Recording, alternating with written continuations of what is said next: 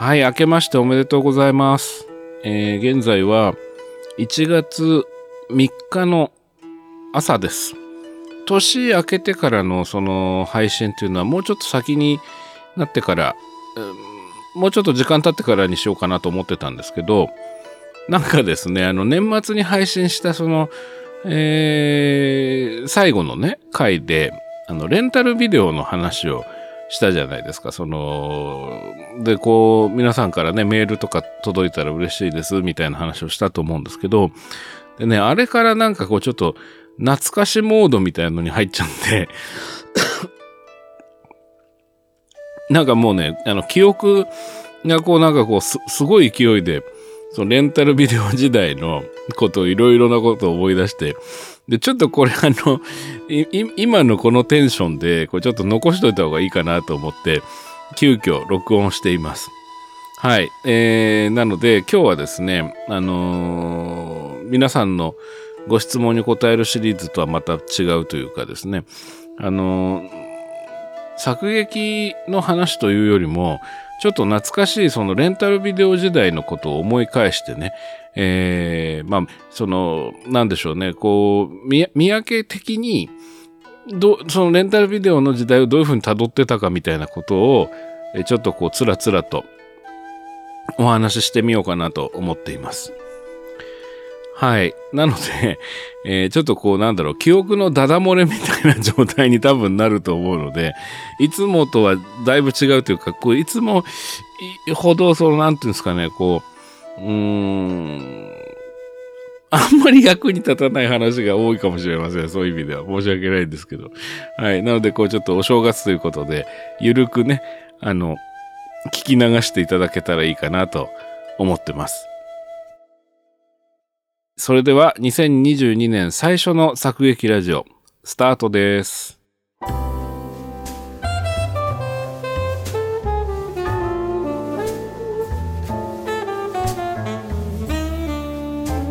はい、ではですね、早速実はそのレンタルビデオに関してメールをいただいているので、ちょっとご紹介したいと思います。ラジオネームかいあれさんです。三宅龍太さん、こんばんは。レンタルビデオ屋での映画体験というテーマで投稿させていただきます。当時サブスクが普及する前、僕は映画を10本7泊8日で借りて5日で全部見て返すという生活を1年続けてました。すごいですね。500本ぐらい1年で見てました。すごいな。今振り返ると完全に映画に依存していました。閉じ。今ほど映画レビューサイトが多くなかった時代、プラスチックの箱を見ながら、DVD のですね、パッケージですね、これはいろいろ言われてる名作だなとか、パッケージと背後の説明文でグッときたという感じで映画を借りまくっていました。ディスクを DVD プレイヤーにインすると、アクション映画の DVD ならコテコテのアクション映画の予告編が、フランス映画なら淡々とした生活を描いた予告編が冒頭に流れる。宣伝コーナーの時間が終わると、映画の本編が始まるのがまるで映画館で上映前に予告編を見ているようで好きでした。パッケージの表と裏を見てどういう映画か推測するのも、映画館でポスターを見てどういう映画か想像してみるような、面白いかつまらないかもわからない、いい意味で博打のような映画体験でした。サブスクで全ての映画に10秒以内にアクセスできる、そんな映画が身近な時代になったけれど、レンタルビデオ屋に行くというワンテンポを挟んで見ていた時の便利ではなかった頃の映画体験が、今でも僕にとって特別なものになっています。三宅さんのレンタルビデオに対する思いもぜひ聞きたいです、ということで、ラジオネームかいあれさんからのメールでした。これちょっとまずすごいですね。10本7泊8日で借りて5日で全部見て返すっていう生活を1年続けていました。これすごいですね。1年で500本ぐらい見てたって。これはすごいですね、かいあれさんね。そう、でもね、確かにわかります。DVD を借りてきて見ようとすると、その先に予告編がいっぱい入ってるっていうね。あれ、確かにね、楽しいんですよね。映画館で映画が始まる前の予告見てるような感じですよね。で次に何借りようかなっていうののすごい参考にもなりますし、僕もねあそこの時間が結構好きで、なるべくスキップしないで飛ばしたりしないで見るように今もしてるんですけど、あそこで結構未公開映画のその情報を収集するというか、あこんなのあったんだみたいなのを知るっていうこともありますよね。うん。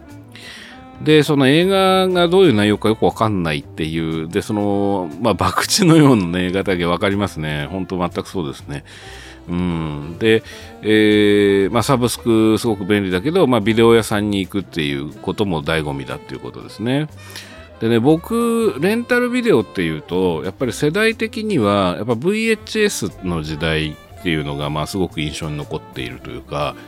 で今回ねこの年末年始で、まあ、ちょっといろいろ思い返してみてて、でまあ、どういうふうにその自分がレンタルビデオと出会ってなんていうんだろうな、こう消費していたかみたいな、楽しんでたかみたいなことをちょっと本当にね久しぶりに思い返してみて、でねあのねレンタルビデオって今TSUTAYAとかゲオとかその大きなチェーン店のお店がほとんどですよね。というかまあほぼ全部そういうものですよね、フランチャイズのね。でも昔はその個人の経営者がやってるそのビデオ屋さんっていうのがいっぱいあったんですよね、街にね。で最盛期っていうか、まあ、一番多分レンタルビデオバブルの頃っていうのは、まあ今のコンビニほどではないでしょうけど、でも松屋とかね、牛丼の松屋ぐらいの数はあったんじゃないですかね。つまりね、どの町にも1個2個、まあ、場合によっては3個ぐらいお店があって、でそれがその個人商店というか個人の経営者の方がやってるビデオ屋さんでっていうぐらいね、レンタルビデオ店がねたくさんあった時代もありました。まあ、レンタルビデオバブルって呼ばれてる頃ですね。でね、その前がね、あってね、さらにね、でね、ちょっといろいろ思い返してみて、そのね、多分なんですけど、僕ね、レンタルビデオっていうものに触れる前に、おそらくこういうのが前身だったのかなっていう、施設というか思い出したんですけど、小学生の時にね、六本木にフォーラム六本木アネックスっていうビルがあって、でそこの一室にそのアメリカの輸入版のビデオをその場でこうどのお店にいっぱいビデオがあって、輸入版のお店がビデオがたくさん並んでるんですけど、その中からどれかをセレクトして、でそれをお店にあるテレビとビデオデッキとヘッドホンを使って、ちょっとちっちゃい個室みたいな、あるでしょ、そのビデオ鑑賞個室みたいなのがあって、まあ、今の漫画喫茶みたいな感じですかね。で、それでまあ見る。で、その見て、で、返す。その場で、見終わったらカウンターに返して帰る。もちろんお金払うんですけど、っていう設備というか施設があったんですよ。ちょっとお店の名前忘れちゃったんですけど、テレビで紹介してるのを見て、うわ、すごいと、自分が見たい映画をその場で自分のペースで見ることができる、ビデオで見ることができるっていうのがものすごい衝撃で、というのもね、当時まだビデオデッキっていうものが家庭にあんまり普及してなくて、ビデオデッキってすごい高かったんですよ、昔。で本当にね、ごくごくごくごく一部のお金持ちの人の趣味でしかなかったんですよね。でレンタルビデオ店もなかったから、テレビで変わったお店つって紹介されてるのを見て、でお小遣いを持ってね、一人で六本木に行って、六本木なんて行く接点が全然ない街ですけど行ってね、でお店の人になんかこういぶかられたりしてね、いきなり変な子供が見に来たらびっくりすると思うんですよ。というのはね、多分なんですけど、この輸入版のビデオをその場で借りて見て返すなんていう設備は何のためにあるのかっていうと、まあ多分六本木っていう土地柄、六本木によく出入りしている欧米の人向けの多分娯楽施設だったんだと思うんですよ、今にして思えばね。それでね、お小遣い握りしめて行きましたね。でいっぱいビデオあって、で、見たいのたくさんあったんですけど、何を選んだかっていうとね、なぜ僕はそれを選んだのか、今でも不思議なんですけど、エアプレーンっていう映画を選んだんですよ。エアプレーンっていうのは、まあ飛行機ってことですけど、これを、わかりますかね？これ日本では、フライングハイっていうタイトルで公開されたコメディ映画なんですよね。いわゆるザッカー兄弟っていう作り手が作ってる、まあなんだろうな、こう、一発ギャグみたいなのがこうずっと続いてる。まあ一応、その物語の体裁としては、飛行機パニックもの、エアポートシリーズとかのパロディなんだけど、でもなんだかよくわかんない、4コマ漫画みたいなギャグがこうずっと続くような、ものすごいシュールな映画で、で、このフライングハイを、見ましたね。そこで六本木のなんていうの、ちっちゃいスペースで。で、考えてみると、僕、ああいう文化が、まあ、後のレンタルビデオっていうものに繋がってったんじゃないかなっていうことを急に思い出しましてね。でね、その後、しばらく経って、どれぐらいだろうな、もう小学校の高学年か、まあ、中1だったかな。中学1年生ぐらいかな。の時ぐらいに、当時ね、まだレンタルビデオって言葉が普及する前に、貸しビデオ屋っていう概念があって、概念っていうか貸しビデオ屋っていう施設っていうかお店が時々あって、ところどころ街の片隅に。で、これはね、名前からして怪しいでしょ？貸しビデオ屋っていう。で、まあ、ちょっとこうなんだろう、こううさんくさい感じのねお店が多かったわけですよ。なんだろう、こうちょっとこうなんていうんですかね、こう裏っぽいんですよ。お店が裏っぽいっていうかエロっぽいっていうか、こうちょっと大人な感じですよね。で、貸しビデオをやってるのは実際何をやってるかっていうと、まあ大抵の場合はいわゆる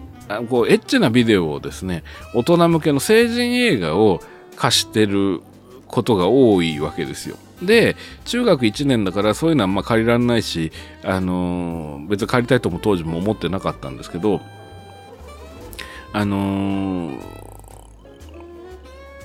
友達でお金持ちのうちの子がいて、ビデオデッキを他の子よりも早く家に購入してた後藤くんっていうね、まあちょっと細かいんですけどね、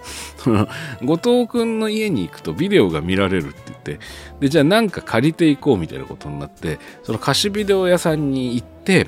で、そしたらエッチなやつじゃないやつもあったんですよ。でね、なんかね、そこに、アルファベットでこう The Thing って書いてあるやつがあって、 THING です。 The Thing って書いてあって、で、なんかアメリカですごい話題になった映画だと、ホラー映画だっていうことで、で、ちょっと見てみようとか言って借りて、で、後藤くんのうちで見たら、それが日本では幽星からの物体 X ってタイトルで公開してた映画ですね。で、まあ、すごい特殊メイクの、今、有名な映画ですからね、皆さんご存知だと思います。ジョン・カーペンターのね。で、それのことだったんですよ。それですごい特殊メイクでね、うわーっつってみんなでびっくりしたっていうのを思い出しましたね。それでなんかハマっちゃって、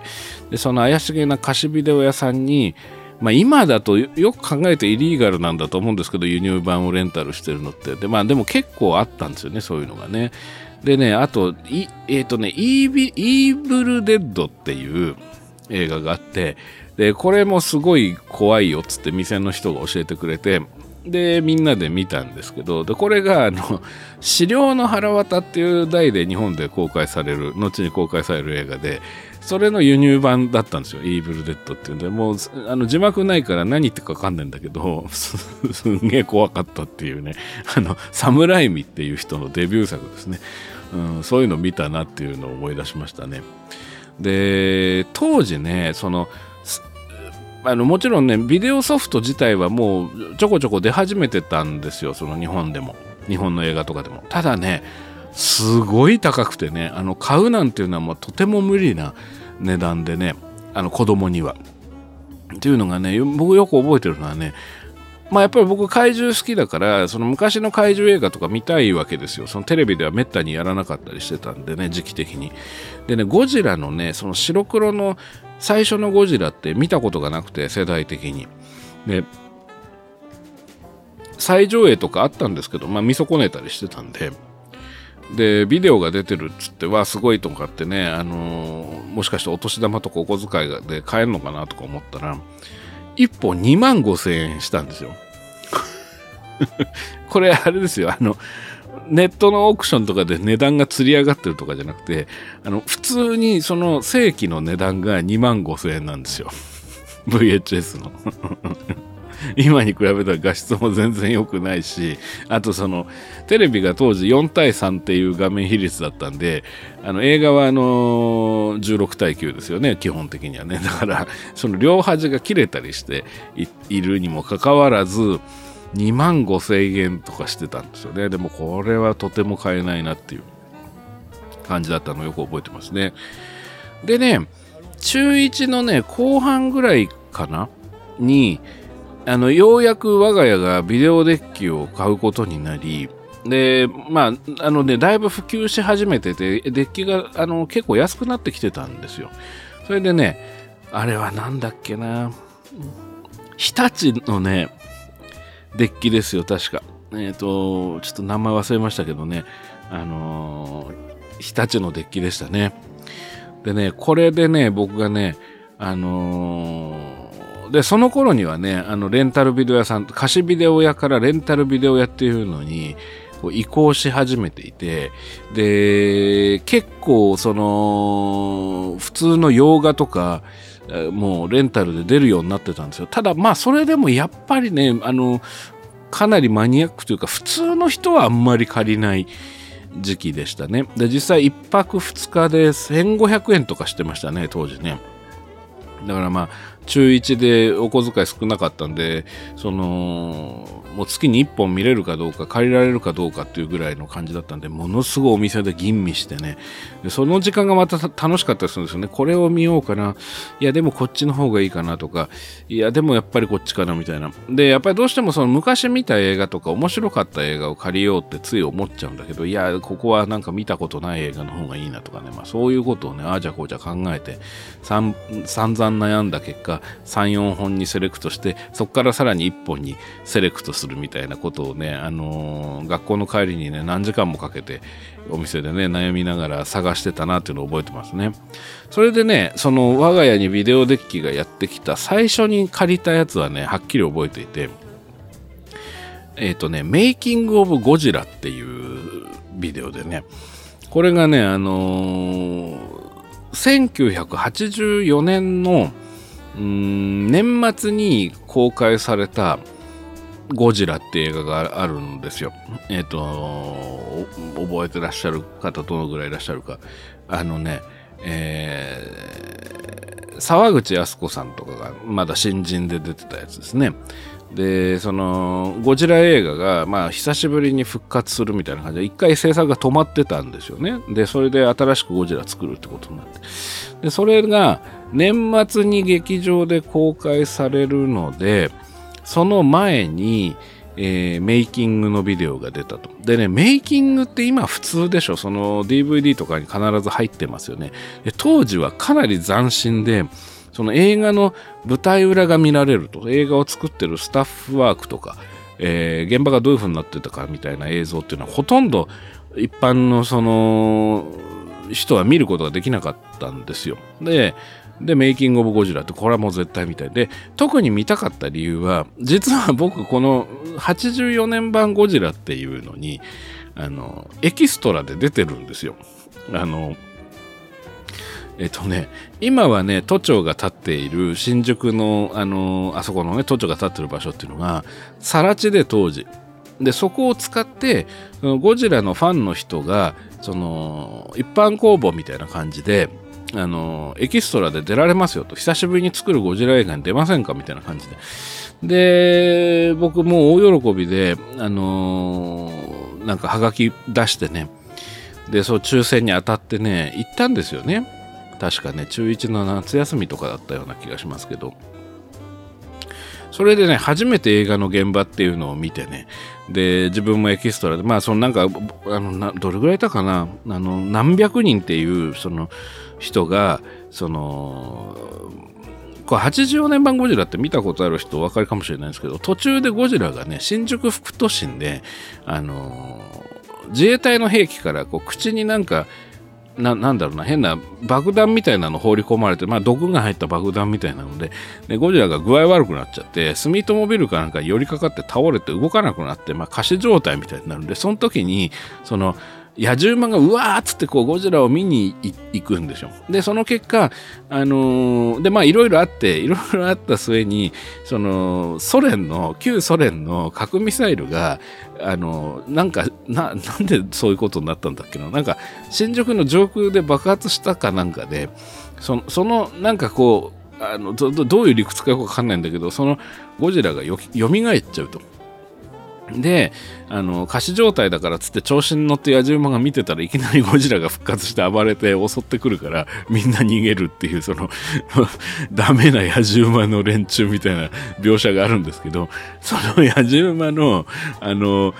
前から3番目ぐらいのところにいるその中学1年生の男の子が私です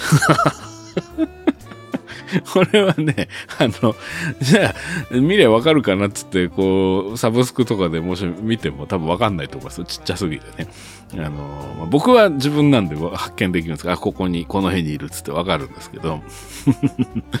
そうそう、でそんなのがあって、その初めてそのゴジラのね、その映画を作っている現場っていうのをまあ見ることができて、でエキストラで出て、でっていうのもあって、その思い入れがすごくあったっていうのもあって、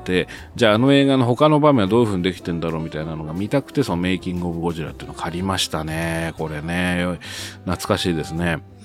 でね、その当時はね、その映画のレンタルもいっぱいあったけど、そのレンタルビデオならではのその商品っていうか商品化みたいなのも結構あったんですよ。それでね、怪獣ものとか特撮ものは特に人気があったというか、そのね、個人で家でね、わざわざ映画とか映像を見たいと、そのビデオというデッキをとかそういうものを使ってまで見たいなんていう人はやっぱりマニアというか、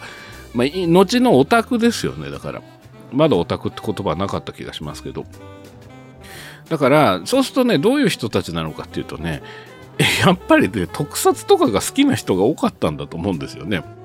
なのでその東宝の怪獣映画の予告編がいっぱい入ってるビデオとかレンタルでありました。これはさっき言ったその海賊版みたいなやつとか輸入版とかじゃなくて、そのオフィシャルに出てるやつですけど、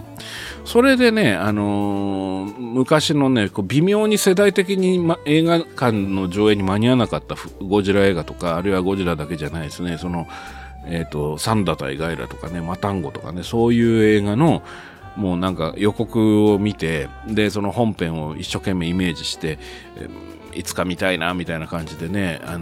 見てたのを覚えてますね。でね、そのレンタルビデオ店っていうのはそのぐらいからこうだんだん増えてって、でね、僕のね、地元で一番近かったお店がね、皆さんね、 U&I って覚えてますかね。U&I っていうのはね、こう U と I ね、あなたと私っていうことなんですけど、でも漢字では友達の友 U に愛情の愛で U&I って書くんですけど、これね、レコードレンタル屋さんであったんですよ、 U&I っていう覚えてますかね、レコードレンタルって。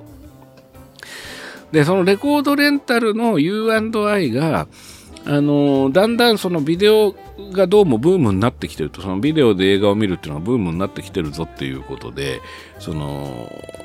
レコードが置いてあるところの片隅にビデオを置くようになって、だんだんビデオ屋化していったんですよ。でうちの地元にあった U&I で、かなり映画を借りて見たりしてましたね。でね、店員さんがその大学生で映画好きな人とかがアルバイトでやってたりとかして、でそこ店員さんと仲良くなってね、でいろんなことを教えてもらったりね、この映画面白いんだよとかね、これはこういう人が作ったやつなんだよとかね、この監督は前にこの映画作ってんだとか、もう本当にね、大学生の英検とかに入ってるような人ですよね、その映画研究部とかで。こっちはまだ中学生だったから、わあすごいみたいな、その学校の友達とは話せないような映画の話みたいのを、そのビデオ屋さんに行くとできるみたいな感じで、いやもう本当にね、あの頃のそういうレンタルビデオ屋さんの店員さんとの交流とかはね、まあ今にして思うと、だからファンコミュニティとかファンカルチャー的な場だったんだなと思いますね、僕にとってはね。はい、というのはありましたね。思い出しましたね。あとね、そう、これ、もう、まあ、もう時効なんだと思うんですけど、その、海賊版文化っていうのがあって、まあ時効っていうか別に僕がやってたわけじゃなくて、僕はただ置いてあるものを借りた消費者だから、まあしょうがないと思うんだけど、僕は悪くないと言いたいんだけど、海賊版、をレンタルしてるお店っていうのが実は結構あって、当時。でね、流行り物の、だからそのアメリカで公開されたそのハリウッド映画が日本で公開されるまでに、まあ1年ぐらい間が空いたりしてたわけですよ、当時はね。今みたいにそう同時公開とか、場合によっては日本のがちょっと先行公開とかになったりするってことはまずなくて、その向こうで公開されて、でその情報が入ってくるんだけどなかなか見ることができないというのがあって、でその間に向こうではビデオ化されちゃうと、ソフト化されちゃう。でそのソフト化された VHS のビデオに悪い業者の人たちがすごい労力、当時ですごい労力だと僕は思うんだけど画面にワープロで打った字幕を合成して、で勝手にリリースしてしまうっていう文化って言っていいのは分かんないけどあったんですよ。で、そのワープロの字幕っていうのがひどくて、なんかこう端がギザギザした字幕なんですよ。その明朝体のすっごい読みにくい、なんかギャラクシアンの足みたいになってるんですよ。ガビガビガビっつって、でもうすっごい読みにくいし、あと翻訳もおかしくて、なんか適当な翻訳で、あとそのワープロの字幕が白じゃなくて黄色とか赤とかよくわかんない色で合成されてたりして、すっごい見にくいんですけど、それでね、ロッキー4を見ましたねロッキー4の海賊版をレンタルして友達と一緒に 見ましたね。でね、まあ、映画館でやってる映画とか映画館でやる前の映画とかが見られるってことでね、まあ、本当に今思うととんでもない話だと思うんだけれども、そういう遊びというか、カルチャーがありましたね。でね、その字幕でね、いい加減な翻訳っていうか、こう、癖のある翻訳で印象に残ってるのが、そのロッキー4の中で、後半かな？もうそのドラゴっていうその、ソ連のボクサーとロッキーが死闘を繰り広げるみたいな展開になって、で、まあ、ロッキーが最初やられてるんだけど、まあ、なんか、勝機を掴んで、こう、後半、こう一気に畳みかけていくみたいで、みんな盛り上がるみたいなくだりがあるんですけど、その時に客席っていうか、まあそのにいたエイドリアンが、奥さんのエイドリアンが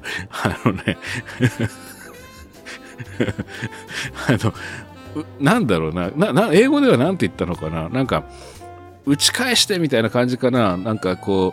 う、なんかそんなようなことを言ってるんですよ、多分ね。普通に訳せば打ち返してみたいな、やり返してとかやっちゃってみたいな感じなんだと思うんだけど、その字幕がぶってって書いてあったんですよねぶってっていいなと思ったんですよね。なんか考えたんだと思うんですよ、僕多分翻訳した人が。その翻訳した人って言ってなんかオフィシャルな感じしますけど、その海賊版のその業者の人が字幕を打つときにエイドリアンのキャラクター性を考えたんでしょうね、多分。僕ここに妙に感動したんだけど、その言語をただ訳すんじゃなくて、エイドリアンという人がその殴れとは多分言わないだろうなと。で、打てっていうのもなんかちょっと男性っぽくて違うなとか考えたんでしょうね。でその結果で出てきた字幕がぶってって書いてあるっていうね、これがねすっごい印象に残ってね、なんかクラスで一時流行ったんですよね。その海賊版を見た友達同士でなんかあるとぶってってすぐ言うっていうのがね流行ったんですけどね、ちょっとそれを思い出したりしましたね。でその海賊版はね結構いろんなものを見ましたね。エルム街の悪夢とかね、そういうのもありましたね。なんかだからちょっとアメリカで話題になった映画で、その映画通の人と、まあでも普通の映画通じゃないですよね、今でいう映画通のレベルじゃなくて、もう本当にこうハードコアの映画通の人がレンタルするだろうっていう需要が見込まれてたんですかね。僕はだからその海賊版業者のそのリスクっていうのと、あと手間を考えると、よくあんな商売があれでどれぐらい儲かってたんだろうっていうのはすごい不思議なんですけど、結構いろんな映画の海賊版が出てましたね。でそれを海賊版だってことを知ってか知らずか、まあ知ってんだと思うんですけど、個人経営のレンタルビデオ屋さんの親父がですね、店長が、まあでもそういうのをやってる人も映画すごい好きな人なんで、仕入れたぞみたいな感じでね、こうしれっとこうオフィシャルなメーカーが出してるね、いろんなメーカーが出してるオフィシャルなテープとの間にこうしれっと置いてたりするっていう時代がありましたね。あとはね、そうですね。すいませんね、今日こんな感じでね、話が飛んだり、あっち行ったりこっち行ったりしますけども、本当に記憶のダダ漏れの、配信会ということで、ちょっともう許していただきたいんですけど、この間年末の時もちらっと言いましたけど、その、ベータ版ならあるっていうやつですね。その、当時、その、ビデオには2つ企画があって、その、ビクターが出した、その、ビクターが出して、それに周りのメーカーが追随していったその VHS っていう企画ね。これはまあ皆さんよくご存知、若い方でも存在は知ってると思うんですけど。で、もう一つね、ソニーがね、開発したベータっていうフォーマットがあったわけですよ。で、このレンタルビデオの創世期で、もうその貸しビデオじゃなくて、もうレンタルビデオっていうのがまあ街中に徐々に増えてきてた初期の頃っていうのは、その、家にあるデッキが VHS の人とベータの人に分かれてたんですよ。で、そのベータを持ってる人も結構いたもんだから、一つの映画につき VHS 版とベータ版をメーカーが両方出していて、で、その両方をレンタルビデオ屋さんが入荷するっていう流れがあって、で、僕が見たくて、これ借りたいって言って今日発売日だとか雑誌とかで調べて、で、そのレンタルビデオ屋さんに行くと、やっぱり、コアな映画ファンの人が先に借りてっちゃってて、VHS のやつがなかったりするんだけど、ベータ版はあったりするんですよ。でも、ベータ版だと家にベータのデッキがないから見らんなくて、もう目の前にその映画のテープがあるにもかかわらず、これを見れないのかっていうのでね、すごい悔しい思いをして、で、後藤くんが、そのさっき名前が出た後藤くんがですね、お金持ちの、その、ベータのデッキも持っているっていうことで、で、そのベータしかない時っていうのは、のレンタルしか置いてない時っていうのは、僕がベータのやつを借りて、で、うちにあった VHS のデッキをこう抱えて後藤くんの家に行き、で、後藤くんの家のベータから、そのケーブルを通して再生して、そのケーブルを僕が持ってった家の VHS のデッキの入力の方に挿してダビングするっていう、ことをやってましたね。これもなんでしょうね、この手間は。今じゃ考えらんないですよね、本当に。でもそのぐらいね、レンタルビデオっていう文化が、やっぱり映画が好きだった、その映画好き少年としては、本当にこう夢があるというか、大変なことだったんですよ。この映画館とかテレビ放送じゃないタイミングで、見たい映画を家で見ることができるっていう文化が、とんでもない、こう、それまでになかった飛躍というか、に感じてたんですよね。で、実際そうだっ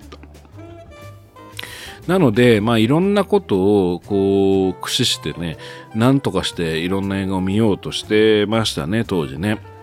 もちろんまだ当時はそれこそその名画座って呼ばれてる、あるいは名画座とも言わないのか、こう2番館とか3番館って呼ばれてるその大手の大きな映画館でかかった映画が降りてきて、でも傷だらけになったフィルムを1日3本立てで500円とかで見せてるようなちっちゃい映画館がまだ街に残ってたりはしてたんです。ただその文化が急速に廃れていったんですよ、そのレンタルビデオの普及によって。でだんだんその近所の映画館とかが潰れていく中で、逆にそのビデオで家で見るっていうのが新しくて、当時の言葉で言うとナウい感じのカルチャーになってったんですよね。でそれはね、これは面白いもんで、どんなに最初はマニアックに見えたものでも、市民権を得てですね、そのだんだんそれをそのサービスっていうか、そういうシステムを受け入れる人が増えていくと、デッキとかも安くなってくるし、あとレンタルの、レンタル料金とかも安くなってきて、どんどん環境としては消費しやすくなっていくんですよね。まあ今もそうだと思うんですけど、まあ何だってそうだと思うんですけど。で、そのレンタルビデオのバブル期に突入していくんですよ。でね、これね、非常に皮肉な話なんですけど、レンタルビデオっていうのがね、決定的に市民権を得た瞬間っていうのは、これ覚えてる方も多いかもしれないんですけど、これは本当に皮肉な話なんですけども、昭和天皇が崩御されて、大喪の礼っていうね、要するにお葬式ですよね、その昭和天皇の。で、テレビが一日中ですね、朝から晩までどの局も大喪の礼一色になって、で確かあれ学校とか仕事もお休みになったんじゃないかな、あの日は。でこれがね、すごい本当に皮肉な話なんですけど、テレビで見るものがなくなっちゃったと。なくなってないんですよ、大喪の礼を見ればいいんだけど、みんな見ればいいんですよ、それは大喪の礼をやってるんだから。なんだけどひどい話なんですけど、テレビが面白くないその日っていうことになって、その日に日本中でレンタルビデオ店に入会する人がものすごい増えたんですよ。でこぞってみんな映画を借りてきて家で見るっていう。でその大喪の礼は見ないっていうことがあったんですよね。でね、あそこでね、多分一気に爆発したんじゃないですかね、そのビデオ屋さんが。本当に隅々まで、本当に別に映画オタクとかそういう人たちじゃなくて、普通の人が映画をとにかくレンタルしてきて家で見るっていうのの、決定打になった瞬間なんじゃないかなと思いますね。であとね、そう、最初はそうやって映画館で見られる映画が、でテレビでいつやるかわからないやつ、名作とか、割と人気があるポピュラーな作品がレンタルされて、家でみんなで家族で見られますみたいな話だったのが、ビデオでしか見られないものっていうのが、さっきメイキングの話もしましたけど、もうちょっとメイキングとかじゃなくて、単純にビデオで見るっていうものですね。でここに面白いね、文化が入ってきたのがね、要するに連続性を持った、つまりアメリカとかの連ドラをビデオで出して、何巻もに分けて出して、で次々借りていく。それ一つのタイトルに作品のタイトルに対して消費者がこう連続して借りていくっていう商売ですね。でこれのね、多分先駆けになったのがワーナーから出たね、V っていうシリーズがあってね、覚えてる人いますかね。若い方ご存じないかと思うんですが、V ってアルファベットの V って書いて、でこれ SF ですね、アメリカのテレビドラマで、インディペンデンスデーみたいなやつなんですけど、要するにある時宇宙人がやってきて、ででっかい UFO で、本当インディペンデンスデーのイメージで多分 V から来てんじゃないかと思うんですけど、ものすごいでかい、街1個追い尽くすぐらいの、覆い隠すぐらいのめちゃくちゃでかい UFO がいっぱい現れて、で敵か味方か分かんなくて最初緊張してんだけど、実はすごい友好的ないい人たちで、で、新しいその技術っていうものを地球人に提供するから、水をその代わりちょっと分けてくんないかと、海の水を。みたいなことを言って、その自分たちがその水がなくて死んじゃいそうなんでみたいなので、まあいい人たちだし協力するんですけど、まあ実はとんでもなく悪い人たちで、本当は地球を征服するつもりで。で、まあそれにいち早く気づいた人たちが、まあレジスタンスになっていくんだけど、大衆は騙されて飲み込まれていってっていう風にしていくうちに、まあ大変な戦争みたいになっていっちゃうっていう番組ですね、V っていうね。で、これがね、すごい面白くて、で、その、要はビデオでしか見られない連続ドラマの面白いやつが、日本に入ってくるっていうのの流れを作ったシリーズだったんじゃないかなと思いますね。で、まあその文化がすごい流行って、で、だんだんその、例えば、後に、デビッド・リンチのツインピークスとかそういう風に、レンタルビデオで爆発的にヒットするようなものも出てきたっていうのがありましたね。まあ今の、だから、ネットフリックスでこう一気見する韓流ドラマとかの流れの元なんじゃないかと思いますけども、あとはね、レンタルビデオで言うと、V シネマっていう概念がやがて出てきたわけですよ。で、まあこれ遅かれ早かれ当然出てくる流れではあるんですけど、映画館が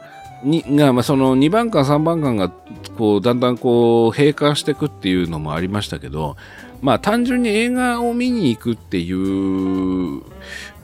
れ、それから映画を制作していくっていう時に、まあ映画自体が日本でもうすでにとっくの前から斜陽って呼ばれてて、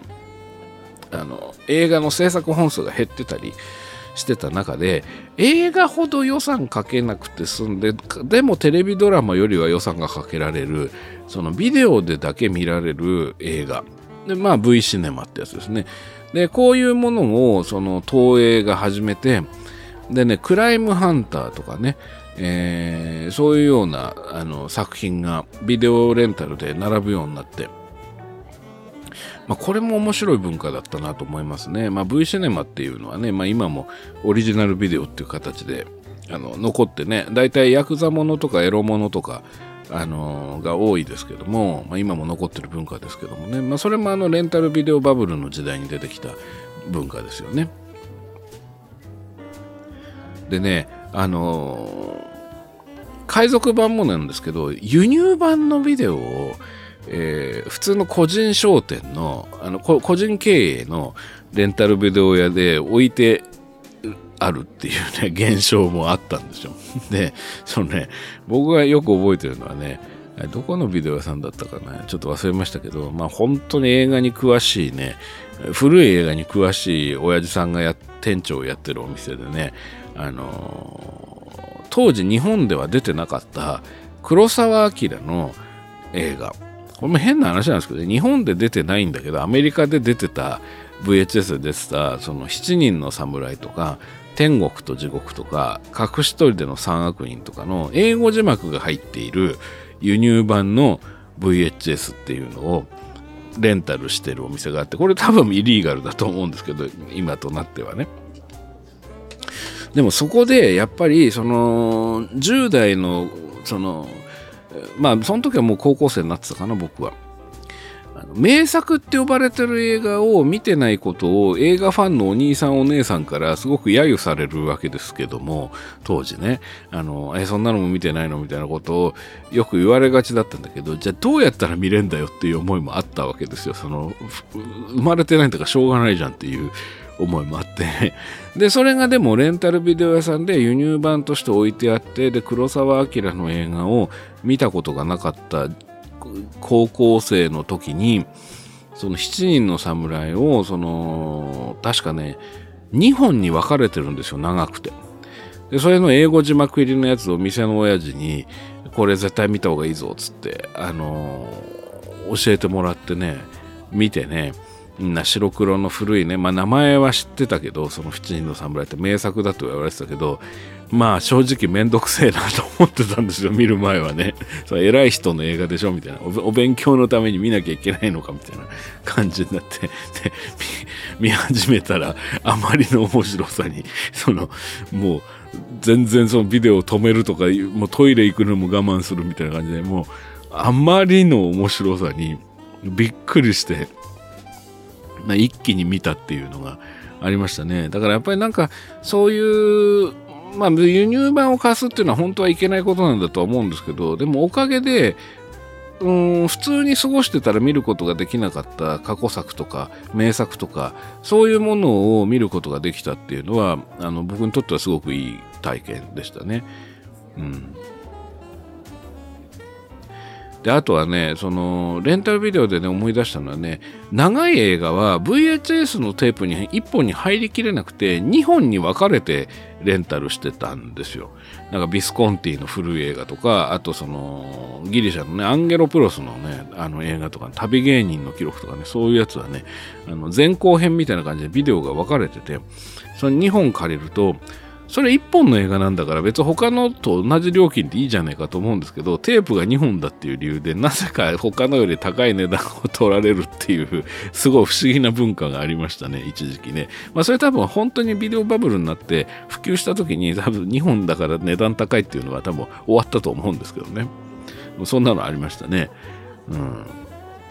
あとね、そのレンタルビデオがもう本当に普及して街の至るところに作られるようになっていく流れの時に、そのいよいよもってそのレンタルビデオ文化みたいのが、まあ、商売として無視できないというか、まあ、盛り上がってきたぞみたいな感じで、まあ、参入してくる人たちがすごい増えていくと同時に、消費者に新しい情報を提供しようという狙いもあったんだと思うんですけど、角川からビデオデータっていう雑誌が創刊されて、まあ今もありますよね。その DVD データっていうような形で、タイトル変わってあると思うんですけど、でね、ビデオデータっていう雑誌ができて、これはもう本当画期的でしたね。そのレンタルビデオに関する新作の情報とか、今度こういうのが出るとか、まあそういうことがまあ前もってわかるので、リリースされる日が本当待ち遠しくなって、要はだから映画が公開されるのが待ち遠しいとかテレビが放送されるのが待ち遠しいと同じように、事前に消費する側がスケジュールっていうか、これからリリースされるものっていうのの情報を得ていくっていう流れがあそこ で割とはっきり出来上がったんじゃないかなという気がしますね。でね、特に面白いのはね、ビデオデータが推薦マークみたいなのをシールでつけた未公開映画の面白いやつみたいな、おすすめ未公開映画みたいなシリーズのレーベルがあって、でね、これが本当にね当たりが多くてね、やっぱりね未公開映画って今もそうですけど、失敗するんじゃないかと、つまんないんじゃないかと、あまりにも情報がないし聞いたことない役者が出てたり作り手もよく分かんなかったりするから、まあみんな安全策を取って、当時でもやっぱり有名な映画ばっかり借りてて、でまあ実際なんだかよく分かんない未公開映画もいっぱい出てたんですよ、ビデオバブルの時代って。でまあね、面白いのかなと思って見ると面白くないみたいなことが続いてた中で、そのビデオデータでも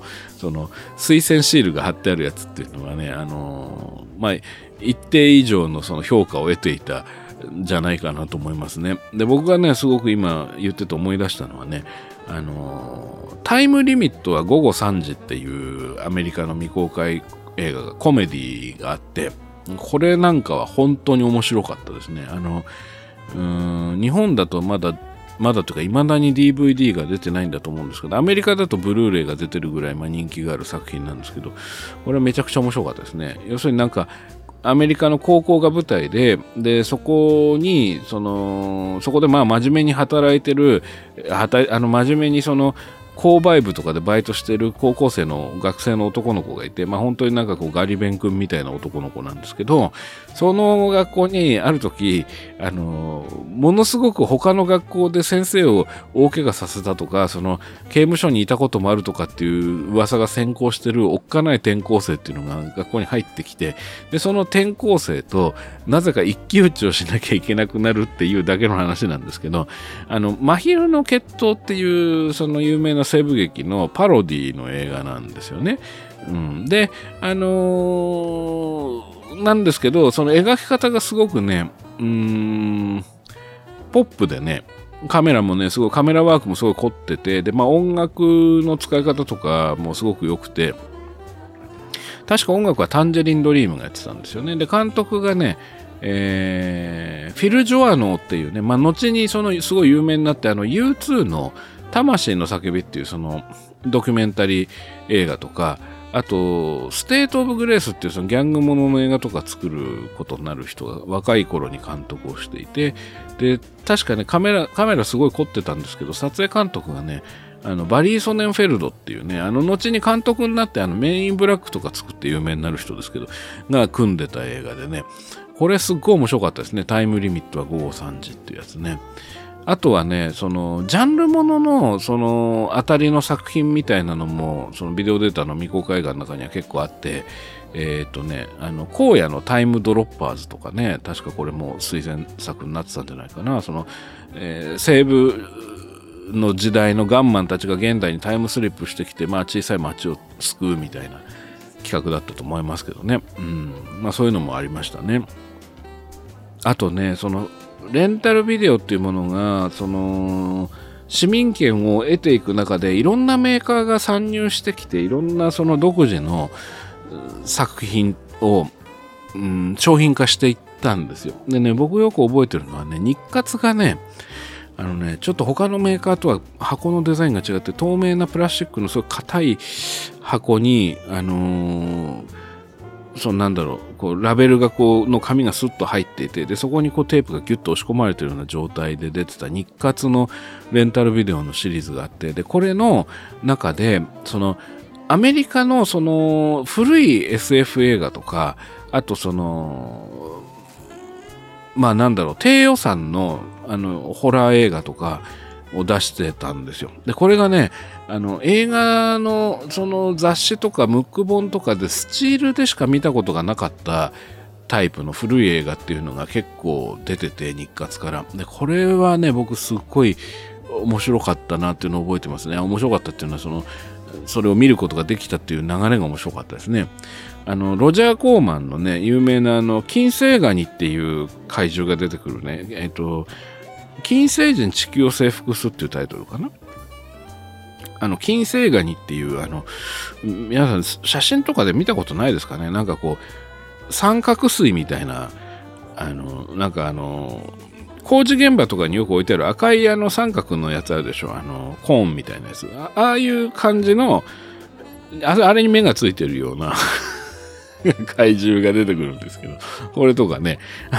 昔から写真では見たことがあったけど動いてんの見たことがなくて、まあこれが見られたり、あと戦慄プルトニウム人間っていうねなんか人が巨大化して暴れる映画とか、あとはねハーシェル・ゴードン・ルイスっていうねそのスプラッター映画の元祖みたいに言われている人の2000人の狂人っていうねなんかアメリカの田舎に行ったらなんかその村の人たちがみんな頭おかしくて旅行者がもう片っ端から殺されるっていう。でまあだけどそこは南北戦争の跡地でその村の人たちは全員幽霊だったっていう、そういう映画ですけど変な映画なんですけど、まあ面白いんですけどね。これとかね。あとはね、こう、特撮好きにとってはもう本当に憧れの、本当にスチールでしか見たことがないと言われて、見ることができなかった、トカゲ型宇宙人っていう、その直立歩行してる、その頭がこうちょっとトカゲみたいになっていて、レーザー銃みたいのを持って直立歩行で歩く、コマ撮りの宇宙人の写真っていうのが結構 SF ファンとか映画ファンの間で昔から有名で、で、それが、出てくる映画、SF レーザーブラストっていうやつが日活から出て、うわっていうね、ついにトカゲ型宇宙人が動くところが見れるぞっつって、デビッド・アレンっていう人がアニメートしてる有名な怪獣なんですけど、で、まあこれをもう喜び勇んでレンタルしてみたら、映画が全然面白くなくてですね。で、トカゲ宇宙人もちょっとしか出てこなくて、すごいがっかりしたんですけど、まあでもトカゲのシーンは素晴らしくて、そこばっかり見てましたね。で、まあレーザーブラストもね、まあ面白くない映画って言われてますけど、まあ実はアイディア自体は結構面白かったりするんですけどね。とかね。いろんなのありましたね。だからこれね、なんでそういうジャンル映画ばっかり出てきてるのかっていうとね、これはすごい単純な理由があって、その今の時代ってその大手の映画会社が、まあマーベルなんかがいい例ですけど、その大衆娯楽としてもうお金をすごいかけて、そのなんだろうな、 SF とかアクションとかホラーとかっていうのを作るようになったじゃないですか。でね、あの当時はね、そのそういうものは本当にこう下手物とか呼ばれていて、その一部の本当にマニアのだけが見るものみたいな感じで、あんまりそのなんていうか市民権を得てなかったんですよね、そもそもそういうホラーとか SF とかのジャンルものが。なのでその低予算のよくできた、まあよくできてないものもいっぱいあったんだけど、そういうようなものがレンタルビデオっていう市場が広がったことによって一気に日本に入ってきて、でそこで映画ファンから発掘される、映画ファンが発掘する、もしくは映画ファンが気づいていく作家とか作り手とか、あるいはその普通には映画雑誌で紹介されたりテレビで放送したりはしないんだけど、あるいは映画館でかかったりはしないんだけれども、実は良質な未公開のジャンルムービーみたいなものはたくさん入ってきたっていうのがありましたよね。あとはね、その情報を事前にその仕入れるっていうことで言うと、当時ね、僕が中学の頃によく見てたテレビ番組でね、金曜日の夜中にやってたね、テレビ朝日のね、ショービズトゥデイっていう番組があったんですよ。で、これはCNN の、その、映画とか音楽とかの、まあ、ショービジネスに関するニュースっていうのをこうギュギュッと毎週コンパクトに30分にまとめて、作り手のインタビューとかが入ってたり、あとその、興行収入ベスト10っていうのが毎週アメリカでの興行収入のベスト10がそこで紹介されて、そこでまあ日本にまだ入ってきてない映画の映像がちょっと流れたりとかし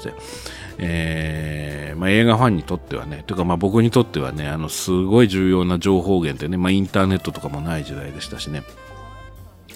で、そのショービズトゥデイで紹介されたり、ベスト10に入って、あ、これ見てみたいなと思った映画が、いつまで経っても日本で映画館でやらなくて、ある日突然全然違うタイトルでビデオになってレンタル屋にあったりとかっていうこともありましたね。僕がよく覚えてるのはね、マイ・デーモン・ラバーっていうそのファンタジーの映画があってね、でこれがまあ、当時流行っていた衣類婚姻譚、まあ、衣類婚姻譚のラブファンタジーみたいなのがめちゃくちゃ流行ってた時期があって、そのディズニーがスプラッシュっていうその人魚の話をやって、そのダリル・ハンナっていう人が人魚をやってて、そのトム・ハンクスがまだ痩せてて超イケメンだった頃のトム・ハンクスが主演してるんですけど、でその後にその手のやつがまあ本当にもう山のように作られたんですよ。で、天使とデートとか、まあいろいろあったんですけど、あとマネキンとかね、そういうまあ同じような話がいっぱいあったんですけど、その中の一つでマイ・デーモン・ラバーっていうのがあって、でこれが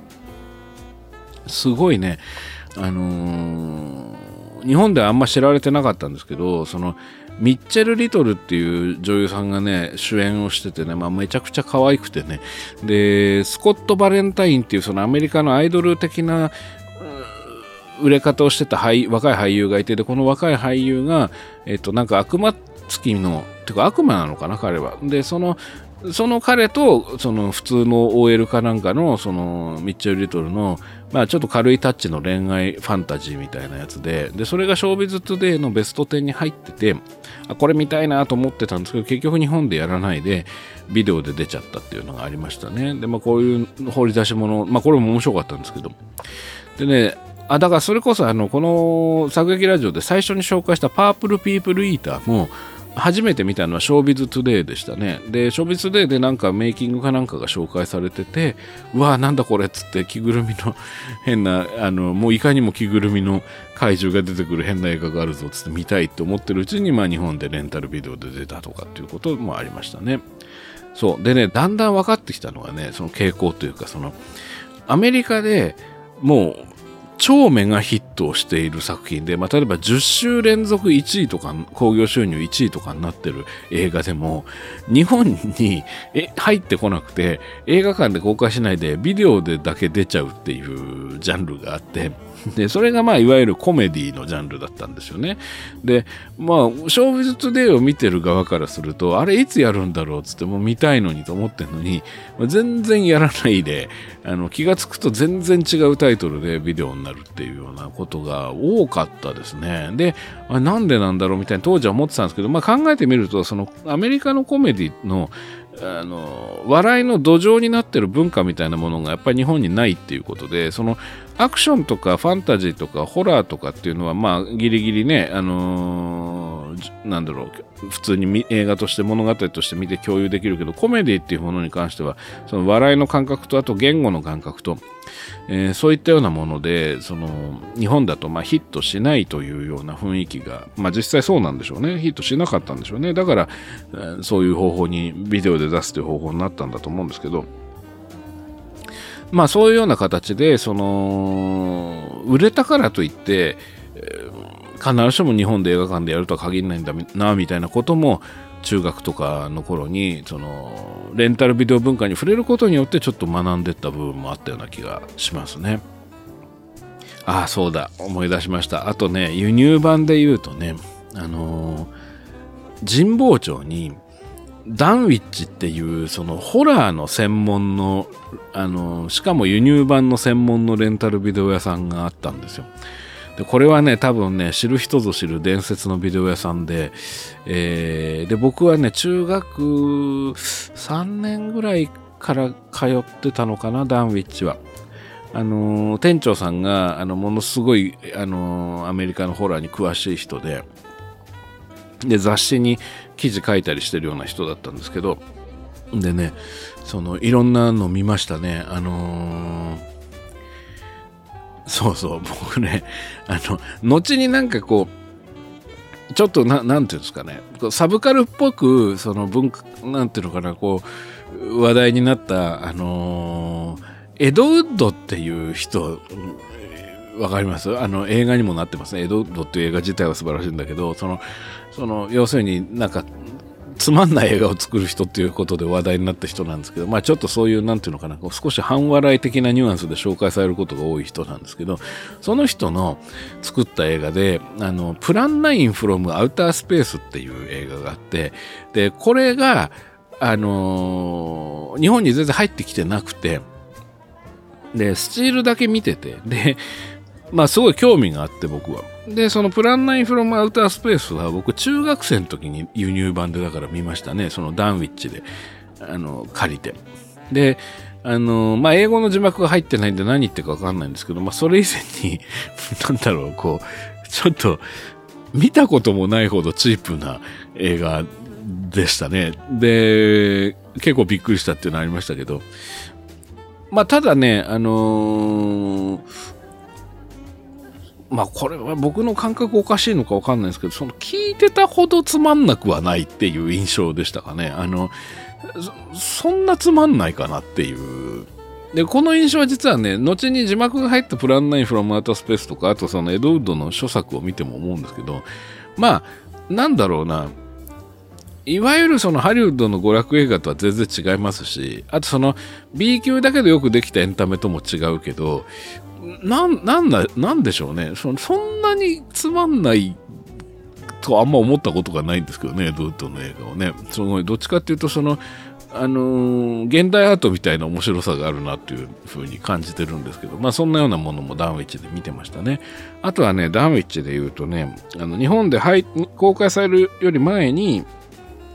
いろんなアメリカのそれこそだからショービズトゥデイで紹介されていたホラー映画とかがなかなか日本に入ってこなかったりしたのを輸入版でダンウィッチでレンタルしてみたりしてましたね。ジャック・ショルダー監督のヒドゥンとか、あとまあ、後に有名になりましたけど、キャサリン・ビグローっていう女性の監督がいますけど、その人のデビュー作のね、ニア・ダークとか、あとはね、ジョセフ・ルーベンっていうね、そのサスペンス、スリラーが得意な人の、ステップファーザーってこれ日本でねダブルっていう題で公開されたかな後に。これとかねめちゃくちゃ面白かったですね。あとエルム街の悪夢の監督のウェス・クレイブンが撮ったねデッドリー・フレンドっていう映画があってねすごい可愛らしいよくできた青春ホラーなんですけどちょっとかわいそうな感じで藤子不二雄の短編とかにありそうなF の方の短編にありそうな感じのね、デッドリフレンドっていう映画とかね、こういうのを見ましたね、ダンウィッチのレンタルでね。で、ダンウィッチはね、その店長さんが月に1回ね、映画上映会っていうのをやってて、お店で、狭いんでしょ？広くないお店なんだけど、お店で店長が選んだ2本を店長の解説付きで見るっていうね、催し物があってね、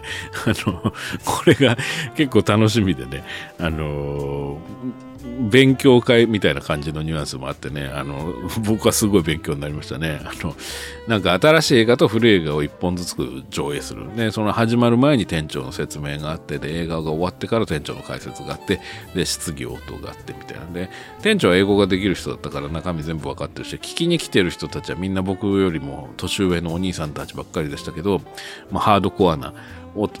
ラーファンの人たちでしたけど、僕はその中でダントツに若かったんですけど、でも高額のためにと思ってよく通ってましたね、そのダービッチの上映会はね。そこで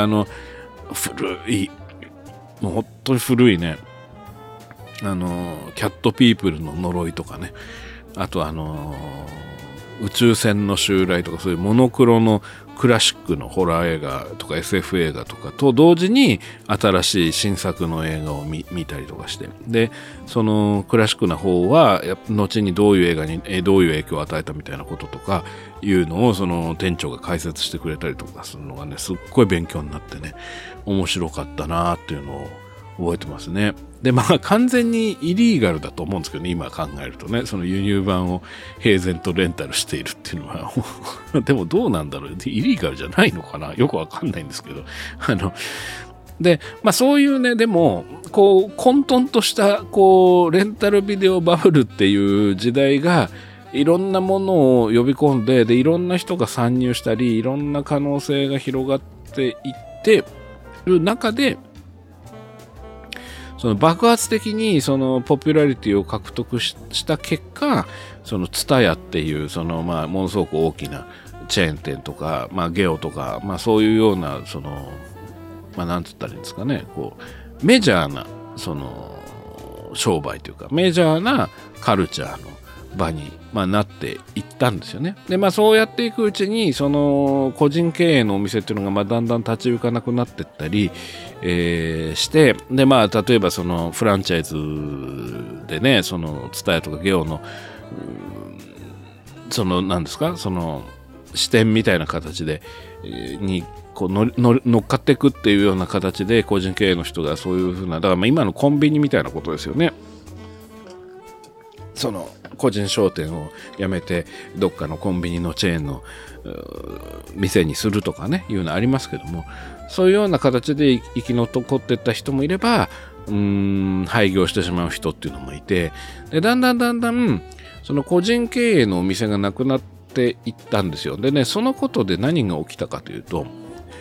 お店のカラーっていうのがなくなってったんですね。その個人経営のお店の面白いところは、やっぱ店長の癖っていうのが置いてあるビデオのラインナップに出てたわけですよ。その店長がセレクトした作品っていうものを好きなように並べてるだけだから、古本屋の親父とかに近いんだと思うんですけど、だからこの手の映画を探してたら、あそこの親父がやってる店に行くとあるなとか、あそこの親父はこういうジャンル詳しくないけど、あっちの町の別の親父だったらこれを調べてくれるだろうなとか、あるいはその頼んで注文してもらって入荷してもらったりとか、そういうようなことも起きてて、でそれが面白かったんですよ。やっぱりそこにそれぞれ詳しい店員さんとかがいたりとかして、いろんな話をね、さっきもその店員さんとの話はしましたけども、そういうようなコミュニケーションを取る場だったのが、やっぱりツタヤとかになっていくと、便利だし、数も多いし、合理的なんだけど、でまあクリーンだし店も綺麗だし、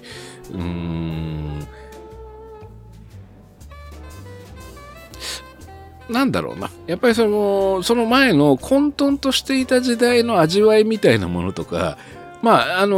まあ、ある種のうさんくささでもあったし、まあ、さっきから何度も言ってるようにどう考えてもイリーガルだろうみたいな要素が入る余地がなくなっていって、まあ、利便性っていうものは確実に向上しているんだけど、僕はなんかその前のうさんくさい時代っていうのを通過できてよかったなと思ってるんですよね。やっぱそこでなんか得られたこうなんかいろんな機微というかね、なんか実は大げさかもしれないんですけど、いろんな意味でねやっぱ社会勉強になってた気がしますね、個人的にはね。そのじゃあ商売ってなんだろうとか、そのあるいはそのなんだろう、この間ね、ちょっとその年末の配信会で、まあ、映画っていうのはその個別の映画単体をだけではなくて、その映画を見た人の記憶とか心っていうものが映画なんじゃないかっていう話しましたけど、こういう感覚を掴んでったのもやっぱ店員さんとのコミュニケーションだったり、そういうお店に来るお客さんと、まあ、だんだん顔見知りになったり、そういうなんかこういろんな人の映画を好きな人との接点みたいなものがまあ、今言ったようなことの気づきにつながってった部分っていうのは、まあ、少なからずあるなと思っていて、で、まあ、そういう意味ではね、別にあの頃に戻った方がいいとは全然思ってないんですけど、非常にこう奇妙なでもパワーのある不思議な時代でしたね。そのレンタルビデオの黎明期からそのバブルに、レンタルビデオバブルになっていく、ほんの今から思えば本当に短い期間なんでしょうけどね、その期間っていうのは。で、なんだけど面白い時代だったんじゃないかなっていうようなことをちょっとね思いましたね。あとね、そのレンタルビデオっていう方法が出てきたおかげで出会うことができた作家というか作り手の作品みたいなのもいっぱいあって、僕はねたくさんありますけど、特にね本当にねレンタルビデオっていうのがあってよかったなと思うのは、イタリアのねそのルチオ・フルチっていう人がいてっていうかもう亡くなってるんですけど、その日本だとサンゲリアっていう映画がすごく有名なんですけども、この人の作品っていうのが全部が全部うまくいってるわけではないんですけど、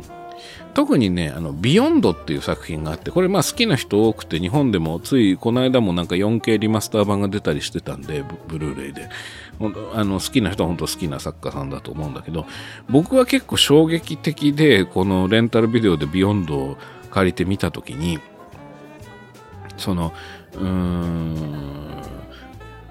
まあ作劇的には相当破綻した作家さんで、なんだかよくわかんないんですよ、いつも。辻褄は合ってないし、なんでそうなるのかわかんない展開になったりもするし、あと、まあ、独特のその特殊メイク、まあ、いつも同じ特殊メイクの人と組んでて、ちょっとやりすぎっていうぐらい残酷っていうか、まあ、まあ、グロい描写がいっぱい出てくるんですけど、でも、なんて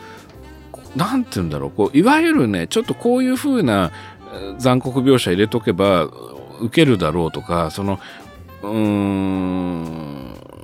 あホラーのが多い作家さんなんですけど、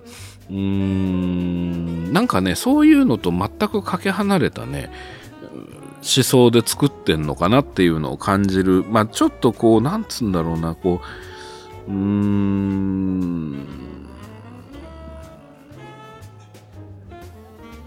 ちょっとこ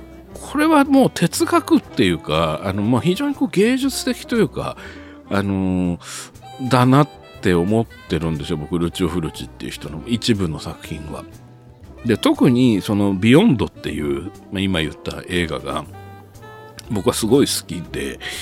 で、これはやっぱりね、レンタルビデオっていうものがあったおかげで出会えて、割と僕の中でビヨンドっていう映画はね、生涯のベスト10には入んないんだけど、生涯大事にしたい一本ではあってなんて言うとね、この番組を聞いてる方、ああそうなんだ、三宅さんが言うからじゃあ見てみようかしらみたいな人いるかもしれないんですけど、なんて言うんだろう、ちゃんとした映画じゃないんですよ。ビヨンドってちゃんとした映画じゃないっていう、またこれも語弊があるな。何をもってちゃんとしてるんだっていう話になってきちゃうんだけど、まあまあ気持ち悪いシーンもいっぱいありますし、わけわかんない展開もあるんだけど、ちょっとこうなんて言うんだろうな、こう要するに下手だから失敗してるっていうよりも、やっぱりルチオ・フルチっていう人がね、なんか画家に近いような感覚を持った映画人だったんじゃないかなっていう気がしてて、こう映画を見てる、いわゆるその特にハリウッドを中心としたその三幕構成とかね、そういうこう、まあ分かりやすい、その大衆にこうの心に伝わりやすいアプローチとは全く違うわけですが、ただなんだろうな、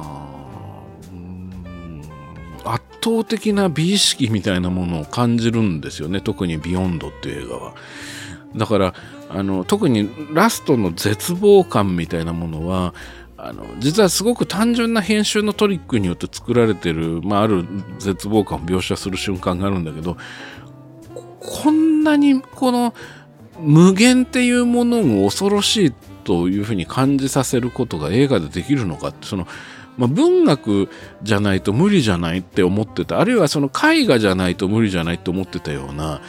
そういうような表現がふっと映画の中に入ってきたりして、ちょっとね、仰天するんですけど、僕は、ルチオ・フルチの映画は。で、そういう瞬間が必ずどの作品にもあるから、99% わけわかんなかったり、99% 退屈だったりするやつもあるんだけど、必ずそういう瞬間がどの作品にも入っていて、で、ちょっと僕はね、こう、ルチオ・フルチっていう人は本当に芸術家としてすごいっていうか、哲学者としてすごいっていうかね、天才だなっていうのを思ってて、でまあ、そういう作家さんの作品と出会えてレンタルビデオっていうのはね、本当に僕にとってありがたい文化だったなと思ってますね。まあね、あとは他にもね、そのさっきも言いましたけど、まあ普及していく文化っていうか、その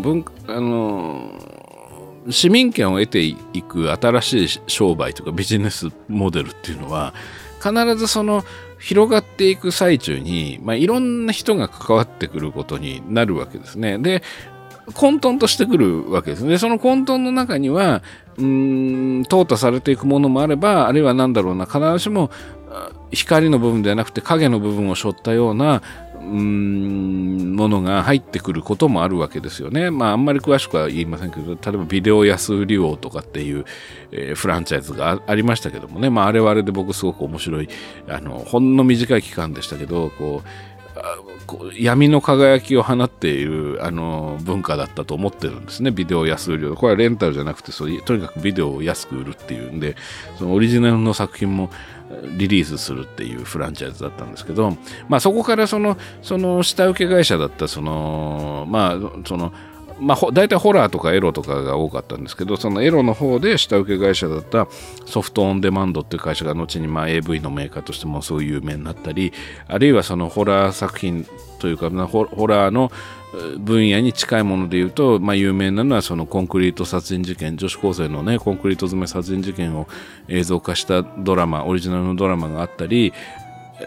鶴田紀夫さんが監督して脚本小中千秋さんが担当された、そのギリギリガールズっていうアイドルグループが主演のね、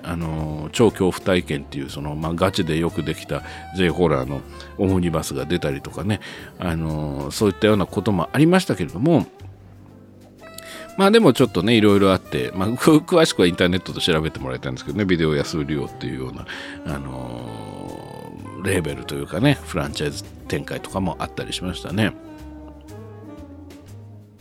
まああとね、そのレンタルで借りてきて自分でダビングをする文化ね、コピーをする文化っていうのもまあ独特というか新しい楽しみ方でしたね、当時ね。で、僕はね、そのダビングしてまあものすごく繰り返し見たのはね、ジョージ・エロメロっていう人のゾンビの映画いっぱい作ってる人ですけども、その文字通りゾンビっていう映画があって、まあ、現代がドーン・オブ・ザ・デッドっていう映画ですね。で、これが僕は映画館でやった時に年齢的に間に合わなくて、まあ、小さかったっていうので怖かったっていうのもあって、まあ、見てなかったんですけど、まあ、憧れはあって、で、テレビで放送したやつを見てすごい面白くって、で、いつかもう一回見たいなと思ってたら、中学ぐらいの時に CIC っていうメーカーから、出たんですよ、ゾンビがね。で、これがゾンビのいろんなバージョンがあるんですけど、そのディレクターズカット版というのは後に出たり、あとその映画館でやったやつがダリオ・アルジェント版と呼ばれてるちょっと短いやつだったりとかするんですけど、その後に米国劇場公開版と呼ばれている127分のやつが出たわけですね、 CIC からね。で、これが僕にとってのゾンビなんですね、映画館で見てなかったから。で、これが僕はね、なんか映画館で当時見てた人は結構音楽の使い方が違ったりとかで違和感あるとか長いとかっていう意見もあったみたいなんだけど、僕がちゃんと見たゾンビがそれが最初だったっていうこともあるんでしょうね。テレビの放送も見てはいたんだけど、でね、すごい思い入れが深くてね、文字通り本当にテープが擦り切れて、で、結果的にまた借りてまたダビングしてみたいなことを繰り返してね、ゾンビはもうレンタルビデオというと僕は CIC 版ゾンビを思い出すほど思い入れが深いですね。で、この時の字幕の翻訳っていうのが僕の中でのゾンビの登場人物たちのそのドラマのイメージにもつながっていて、他の翻訳だとやっぱちょっと違和感を感じちゃったり、登場人物に呼びかけるあだ名の付け方とかも含めてなんですけど、やっぱこれ面白いなと思うのは、多分僕がそのタイミングでその CIC 版でゾンビを見たから、僕にとってゾンビがそれになってしまうっていうのは、多分元の劇場公開から時系列で辿ってる人からすると多分邪道に見えると思うんですよ。そんなの後から出てきたもので、それは偽物とは言わないまでも違うものだっていうふうに多分見えると思うんですね。変化っていうものを対比で感じるから。だけど僕は元を知らないから、これが僕はゾンビのスタートになってしまうわけですね。僕の中でのね。で、そういうものが、こう、その人の心を支えていくというか、その人の心とともに、ゾンビ化してくるじゃないな。映画として、こう、残っていく。で、僕の中のゾンビっていうのは、それこそ CIC 版ゾンビだし、僕の中のジョーズっていうのは滝田版ジョーズだし、で、そう考えると、例えば翻訳をする人とか、吹き替え版のセリフを書く人とか、字幕版の字幕翻訳をする人の責任っていうのはすごく大きいと思いますし、その人の選んだ日本語で僕はその映画をずっとその映画だと思って生きていくことになるっていう、大変な仕事だなと改めて思ったりしますね。まあ今たくさんその字幕がとか吹き替えの需要があるじゃないですか。特にサブスクになってからめちゃくちゃ増えて、で、なんでこんな話してるかっていうと、僕実はその、JVTA っていうその映画の字幕とか翻訳、吹き替え版のセリフとかを書く人になる、翻訳者になる人たちを育ててる学校があって、大人用の学校があって、プロ養成学校があるんですけど、そこで実は教員をやっていて、で、僕は英語が全然わからないんで、翻訳の授業をしてるわけじゃなくて、その翻訳者たちに、そのセリフ一つ一つをただ意味で訳すんではなくて、それはやっぱキャラクターが物語の中で変化や成長したりして、通過点とかで発した言葉だったり、変化の結果発した言葉だったりするから、その、物語の文脈の中で個々のセリフを翻訳していくっていう感覚をつかもうっていうことだったり、あるいはその物語の構造的な理解っていうものをすることで、その訳し方の可能性を探ってみようであったり、登場人物の変化っていうものを感じ取りながら意訳をするっていうようなヒントになるような、何かこう心理的な読み解きだったりっていうことのヒントになるようにっていうことで僕は授業を任されてるんですけど、で、それの授業を受けてる人たちっていうのは日本のアニメとかのコンテンツが大好きな海外の人が多くて、特にこのコロナでその授業がズームとかリモートになってからは、本当世界中の人たちが時間関係なく授業を受けられるようになったっていうのもあって、僕がやる授業とかでも Zoom で何十人って受けてて、みんな顔がこうちっちゃくペコペコ画面に映ってるんだけど、その時差がすごくて、みんなが受けてる時差が、だからその後ろが夜になってる人もいれば朝になってる人もいたりとかっていう風に、いろんな国の人が受けてて、でみんな日本のアニメとか好きだから日本語が喋れて、日本に行ったことはないんだけどインターネットで動画見て日本語覚えちゃったみたいな人ばっかりだから、僕はずっと授業は日本語でやってるわけですけど、でも彼らによく言うのは、僕はクリエイターとして彼らに授業をしてるわけですよね。今言った物語論とか作劇とか、この番組で言ってるような話とかもしてるわけですけども、同時に今のゾンビの話とか、あるいは滝田番上手の話なんかもたまにするんですけど、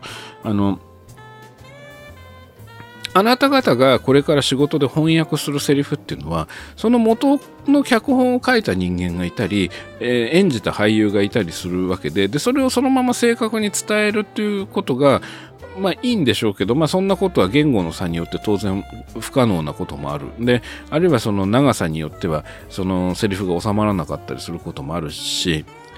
文化の背景によってそのまま訳したからといっていいというわけでももちろんないでしょうし、それはそれでその翻訳の先生が詳しくは教えてると思うんだけど、誇りを持ってやってほしいし、甘く見ないでほしいなと思うのは、僕は翻訳者の仕事のことはよくわかんないんだけど、やっぱり今の CI 新版のゾンビとか、その滝田版のジョーズみたいに、やっぱりね、人生に結構深刻な影響を与えると思うんですよ。その海外の作品のセリフを訳すっていうこと自体がね。で、例えばその人とその映画が出会ったら、その人は実はすごく幸せになるかもしれないっていうものがあっても、雑な翻訳の仕方をしたことによってスルーしてしまったり、見るときに記憶に残んなかったりっていうことは多分にあるんじゃないかなっていうのを思ってて、で今日レンタルビデオの話してきましたけど、そのレンタルビデオで見たけど覚えてない映画がほとんどなわけです。今日タイトル上げたような作品とか、あともうちょっと考えていくと、あれもあったこれもあったって出てくると思うんだけど、でもやっぱりその多くのものがそうやってその文化というか、そのカルチャーとして普及すると、たくさんのものが出てくるし、たくさんのビジネスチャンスも出てくるんだけど、送り手も受け手もちょっと感覚が鈍ってくるというか、あまりに量が増えてると消費していくだけになる。で、もうほんと消化試合みたいな感じになってしまうので、なんか個別の作品とその出会う、その人の心との出会いというか、その人の心と化していく映画との出会いっていうのかな。そういうものが、ちょっとビジネスとして、大きくなりすぎた時に、荒くなってしまう。それはそうしないと仕事としてのスピードがどんどん速くなってって回していけないから、当然そうなるわけですけど、でその中に翻訳っていうものも僕は入ってると思うんだけれども、でやっぱりレンタルビデオブームっていうのは面白かったし、レンタルビデオ時代を今振り返ってみてもいろんな思い出があるんだけれども、映画を自分が見たいものを見たいように見るっていうことがの面白さっていうのを、この思春期のレンタルビデオブームで僕は知ってたんですけども、でもその前の自分の自由にならなかった、映画館でやってるから今見ないと見れないとか、テレビでいつ放送されるか分かんなくて、いよいよ放送されるってなった時に、もうほんと正座してテレビの前で待ってて、でビデオも録画できないってなって、だからもう本当に全神経集中して、それこそ滝田番上手なんかそういう風に見てたわけですけど、そういう風に出会ってた時の映画の方が、あるいは映画を見た時の僕の認知の仕方の方が、今の自分のベースになっていたり、時々思い返したり、あるいは何かの支えになっていることは多分にあるなっていうのを今お話ししててちょっと気づいちゃった部分もあるんですよね。これはネガティブな意味で言ってるんじゃ全くないんですよ。うそれぞれの良さっていうのがあるからね、全然いいと思うんですけど、でもさっきカイヤレさんのメールにも、そのサブスクで全ての映画に10秒以内にアクセスできる、そんな映画が身近な時代になったけれど、レンタルビデオ屋に行くというワンテンポを挟んで見ていた時の便利ではなかった頃の映画体験は今でも僕にとって特別なものになっていますっていうふうにカイヤレさんがおっしゃってるのはすごくよくわかるし、大事な価値だったなっていうふうに思いますね。で、まあね、だからこれはしつこいようですけど、昔に戻りたいと言ってんじゃなくて解雇主義でもないんですよ。ただなんだろう、こうやっぱりどうしても忙しくなると気が荒くなるというか、そのスピードが速くなるとやっぱりどんどんガジェットが増えたりいろんなテクノロジーが進歩したりしてますけど、人間の認知能力ってあんま変わってない気がするんですよね、昔からね。だからやっぱりなんかこう映画をと一本一本向き合っていく時間みたいなっていうのを、まあ、どうやって確保できるかっていうのが僕は割と最近個人的なテーマだったりして、だからこれはこの間のユーフォニアのビリッシマさんの質問ともちょっと通じるものがあるのかもしれないんですけど、まあ好きなだけ見たいものを見られる今の時代の便利さっていうのはあるんだけど、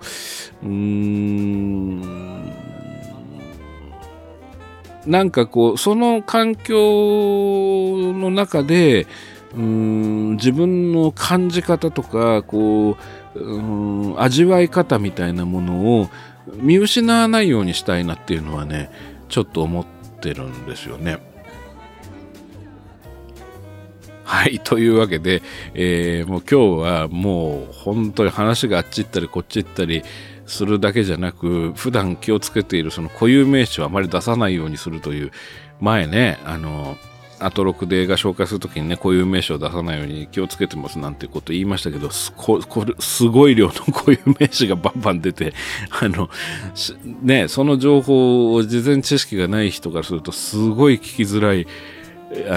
回になっちゃったんじゃないかなと思うんですけど、すいません、お正月スペシャルみたいな感じでちょっと多めに見ていただけるとありがたいんですが、本当になんかただ記憶のダダ漏れで、もうただつらつらと思い出したこととか懐かしいモードに入ってね、お話ししてきました。まあ繰り返しになりますけども、そのレンタルビデオの思い出とかね、そのレンタルビデオにまつわるお話、記憶みたいなものっていうのは、皆さんの記憶の数だけやっぱあって、それぞれの方の思い出とか、それぞれの方の手触りとか匂いとか何かあると思うんですよ、記憶が。で、なんか今日の今回の放送というかこの配信会であったね、そんなこととか、じゃあ自分はこんなこと思い出したなみたいなことがあれば、年末会で言いましたけど、ぜひね、投稿していただけたらと、メールを送っていただけたら嬉しいなと思います。で、まあ、たくさんメールが来たらね、コーナー化もできるなと思いますし、まあ、そうじゃなくても、その集まったメールを、取り上げた、スペシャルデーみたいな、今日はレンタルビデオの話、特集しますみたいな形でもいいのかもしれないんですけど、まあ、ぜひですね、今日は僕がね、ただつらつら喋っちゃいましたけど、皆さんの思い出話、皆さんのレンタルビデオに対する思いとかね、そういうものもね、伺いたいなと思ってますので、引き続き、番組聞いていただく中で、何かあれば、思うところがあれば、メールいただけたらと思います。はい、というわけで、本年もね、ぜひ番組楽しんで聞いていただけたらと思います。それではスクリプトドクターの作劇ラジオ、次回もお楽しみに。